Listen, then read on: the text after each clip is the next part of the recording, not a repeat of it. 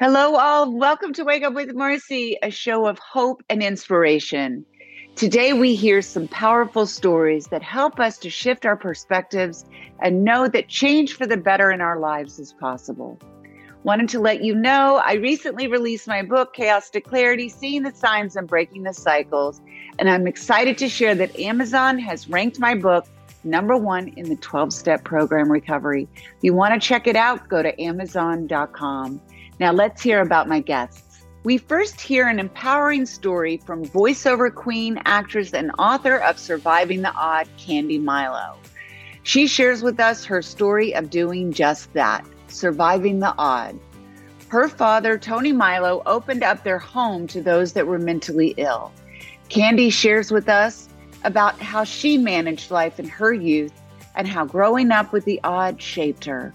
We had a deep conversation about the mentally ill, how they are judged, and the stigma attached to mental illness. Next up, we get motivated with Becca Gardner, founder of Naked Lady. She shares with us her story of sobriety and gives us hope when it comes to getting sober. Becca inspires us with her story and shows us we do not have to hit rock bottom or have our lives crumble before we make a positive decision to quit drinking. We hear how her life has changed for the better and she empowers us to do the same. We then get educated on the amount of time we are spending on our devices and how it's affecting our vision. I have invited Dr. Jason Compton, AOA member and gamer, to share with us about the American Optometric Association launching a first of its kind screen time alliance in partnership with the gaming industry to help us to keep our eyes healthy offline with the guidance of a doctor of optometry so you can stay online doing what you love. Lastly, we get inspired with Anouk Brumfield, business leader, VP, and senior partner at IBM, community leader, and motivational speaker. Now, let's meet these inspiring guests and move towards a life of happiness.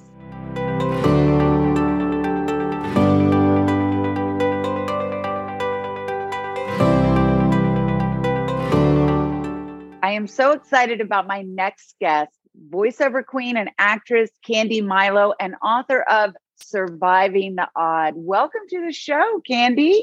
Thank you, Marci. I'm so happy to be here. Hello, everybody.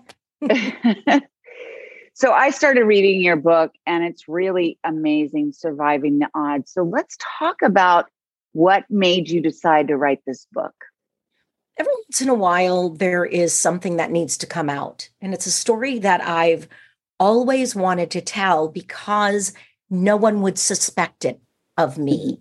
i um, do cartoon voices. I love what i do. I um, am usually funny and upbeat. And i i don't ever talk i never even talked about what my dad did and what our family business uh, was. And when I would say something like, oh, you know, my dad was a comic and he worked with Sophie Tucker and Cab Calloway and all these old timers, if he were alive, he'd be in his late, um, uh, uh, he'd be 107, 108. I have older mm-hmm. brothers and sisters. And I just said, when people's jaw dropped, I thought, I should probably write this down. Yeah. So let's talk about what your dad did. I mean, yes, he was an actor, he brought a yes. lot of light to people's life but then something changed. So why don't you share that with us? Well, I think that my dad, who was a um, a nightclub performer, and when he was younger, he was in vaudeville. And with the advent of TV, the nightclubs were closing down, mm-hmm. and things were not getting seedy, but it was tough to get a booking. And uh, Vegas, he did, but he could never get into a huge showroom. He just didn't have the connections, and his life was touched by. Um, the guys coming home from Vietnam. And we had entered that war, and the the term back then was shell shocked. And so he had come up with a plan to open open a home, a boarding house, a board and care home, but they coined the term halfway house um, for returning vets. And when mm. he went to the hospital to get returning vets, he didn't. He got no. developmentally disabled adults and people um, that were being displaced from mental institutions that were closing. And mm. so he mm. opened one of California's very first halfway houses for the developmentally disabled and emotionally disturbed. And he didn't get us, his family, five kids and my mom, a separate house. So for the first year and a half ish, yeah. we yeah. lived in the house with them, which was a converted fraternity house uh, yeah. with a PA system, which was great for a comic. And um, and then we moved next door. So right. So we did end up getting another house. Is that correct? He, we next did. And what he kept saying was, and you'll love this, you know, um, we're having trouble closing the deal. And I was like, probably because you're a comic with uh-huh. no credit. Yeah. And um, eventually they uh, eventually he did, but um and it was always a priority but it just it, it, it took a long time and i think he needed to get this house established before mm. he could get another home and uh, the name of our house was milo arms board and care home yeah so let's talk about that because i yeah. think a lot of people might be wondering like okay there's five kids uh, your mom and mm-hmm. What are you guys thinking about this and what was life like growing up there? I think one of the things you, I, I think, in a strong patriarchal family, um, if your name wasn't on the mortgage, you didn't have a lot of say. And mm-hmm. and much like you know, you think of New York and you've got bodegas and you've got families running businesses. This was just our family business. But I, I Marcia will be honest, there is an element of um, of shame that crept in and a lot of that has to do with writing the book was to kind of release the shame of mm-hmm. you know my mom is working my father is working and it was at a time when there was supposed to be a homemaker and there was supposed to be dinner at 6 and we just lived sort of a vagabond show business life around mm-hmm. um, mental illness. I, I, do want your viewers to know we were never afraid. We mm-hmm. were separate mm-hmm. enough, um, but my father was never given, due to the fact that children were in the home, we were never given anybody violent, anybody that had um, a history of, of, of sexual perversity, violence. There was nothing like that. These were people that had probably been institutionalized most of their adult life and mm-hmm. know how things worked, how right. you got a job, how you got a meal, how you dressed yourself, how you cooked, how you how you did things. And so we were a way station, a family model, and mm-hmm. we took care of them um, until they moved on. And um, so, how did that shape your feelings about mental health? And and right now, I mean, everyone's talking about mental health, and thankfully, it is more out in the open, and we're talking about it and trying to break the shame and the stigma attached to it, and just realizing there's all different levels. And I know that they were exactly. at an extreme level, uh, that the people that were with you, but what what are your feelings about mental health and what are your views on them? I think that there, when you said there are all levels, um, my dad joked because that's what he did that mm. there were the diagnosed and the undiagnosed, and that mm. we mm-hmm. all carry some sort of other inside of us. And I think for me, my dad had a really funny expression and he'd say you know if life gives you lemons you make lemonade. You've all heard mm-hmm. that. Well my yeah. dad said you better know what a lemon looks like. Yeah. So what i felt was that i was exposed to the lemons. I was exposed to people in their own personal struggle trying to just be accepted. And in 1967 1968 1969 trying not to be beat up every day. Mm-hmm during mm-hmm. that time, Marci, you only saw the truly mentally ill as deranged, violent, predatorial, and mm-hmm. in movies. And these were people that were now on the streets just yeah. trying to fit in. And my dad was trying to dress them, trying to teach them to tell a joke so that they weren't a joke.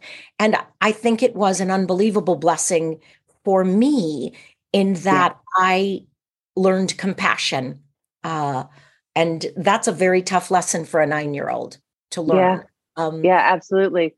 Unfortunately, we are out of time. And I know you have such an amazing career. I mean, how this has shaped you and how you have brought so much happiness into so many homes with your voice Thank and you. and you are truly talented so i i recommend this book to anyone and you know it's just it really touched me and just how i saw you grow as a human being and we all can learn some compassion for other people so can you tell us how we can find you and find your book?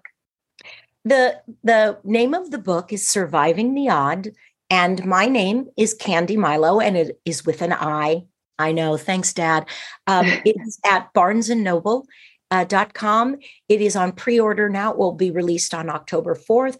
Um, and if you search in Google for this, several booksellers will come up. Right now, um, Barnes and Noble is really pushing it. And we have an event in October in Los Angeles at awesome. the Grove, but barnesandnoble.com is my hit pick. That's fantastic, Candi. Well, continued success.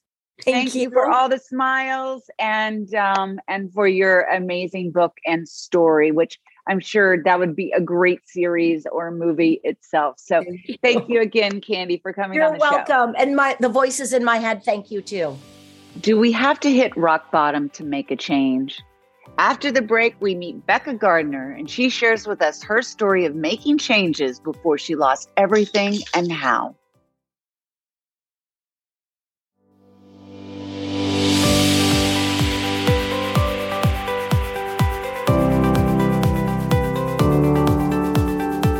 We now hear an incredible recovery story with Becca Gardner, founder and CEO of the non alcoholic drink Naked Lady. Welcome to the show. Thank you so much for having me. so it's great to have you. And you know what I love about your story is first off, that you didn't necessarily have a rock bottom. We're always saying, What was your rock bottom? What made you quit drinking? But you didn't have to have such terrible consequences for you to stop drinking. So, can you share with us about that? Absolutely. And I don't remember the exact words, but I know that there is this saying where it's, you know, the fear of staying the same um, is greater than the fear of changing. And I think that was absolutely true for me when I decided to stop drinking. I hadn't faced significant legal, social, physical repercussions. But, um, you know, it was a terrifying place to be because I had lost hope. And I say it's grace that got me sober because someone showed me that that was an option. And there was no question in my mind after I stopped drinking that that was the path for me. Yeah. So let's talk about how life has been since you've stopped drinking. It's been crazy, but there's also been a pandemic. And yeah. because after I stopped drinking, I decided that I wanted to start a company that offered non alc options to folks.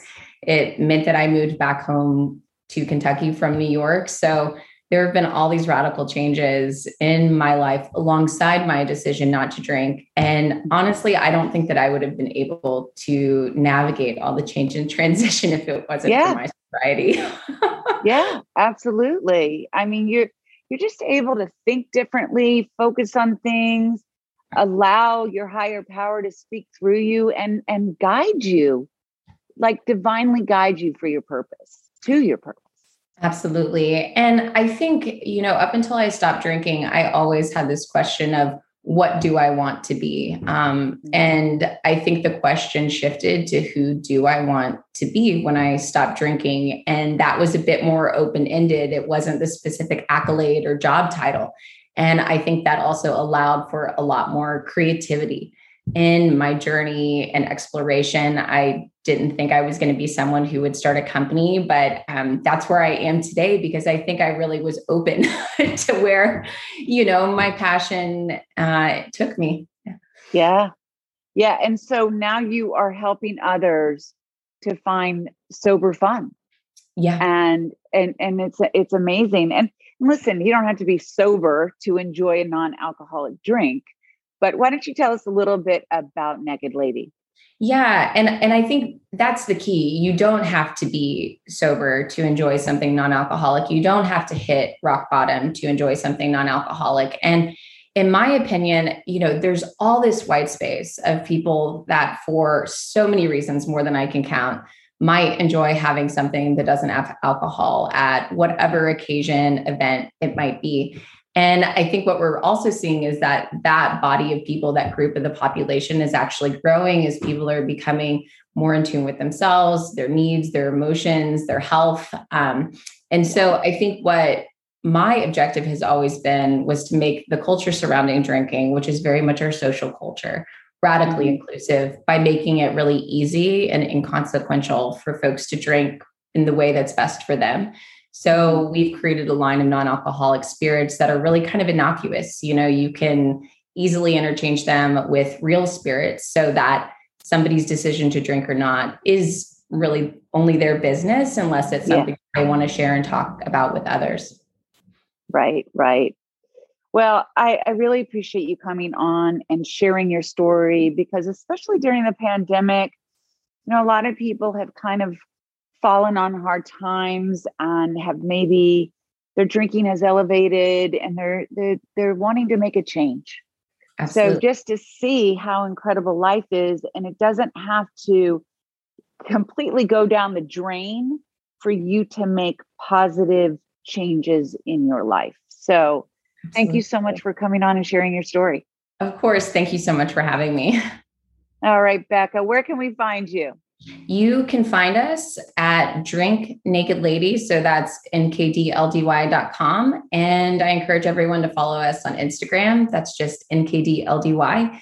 And we will be moving into a lot of new markets this fall and winter, especially as we go towards dry January. So stay tuned. Awesome. Awesome. Congratulations. And thanks again for coming on Wake Up with Marci. I appreciate it. Take care, Marci. All right, Becca. Bye bye. When we come back, we learn about extensive screen time and how we should be caring for our eyes. And we get motivated to move forward in life with motivational speaker Anouk Brumfield.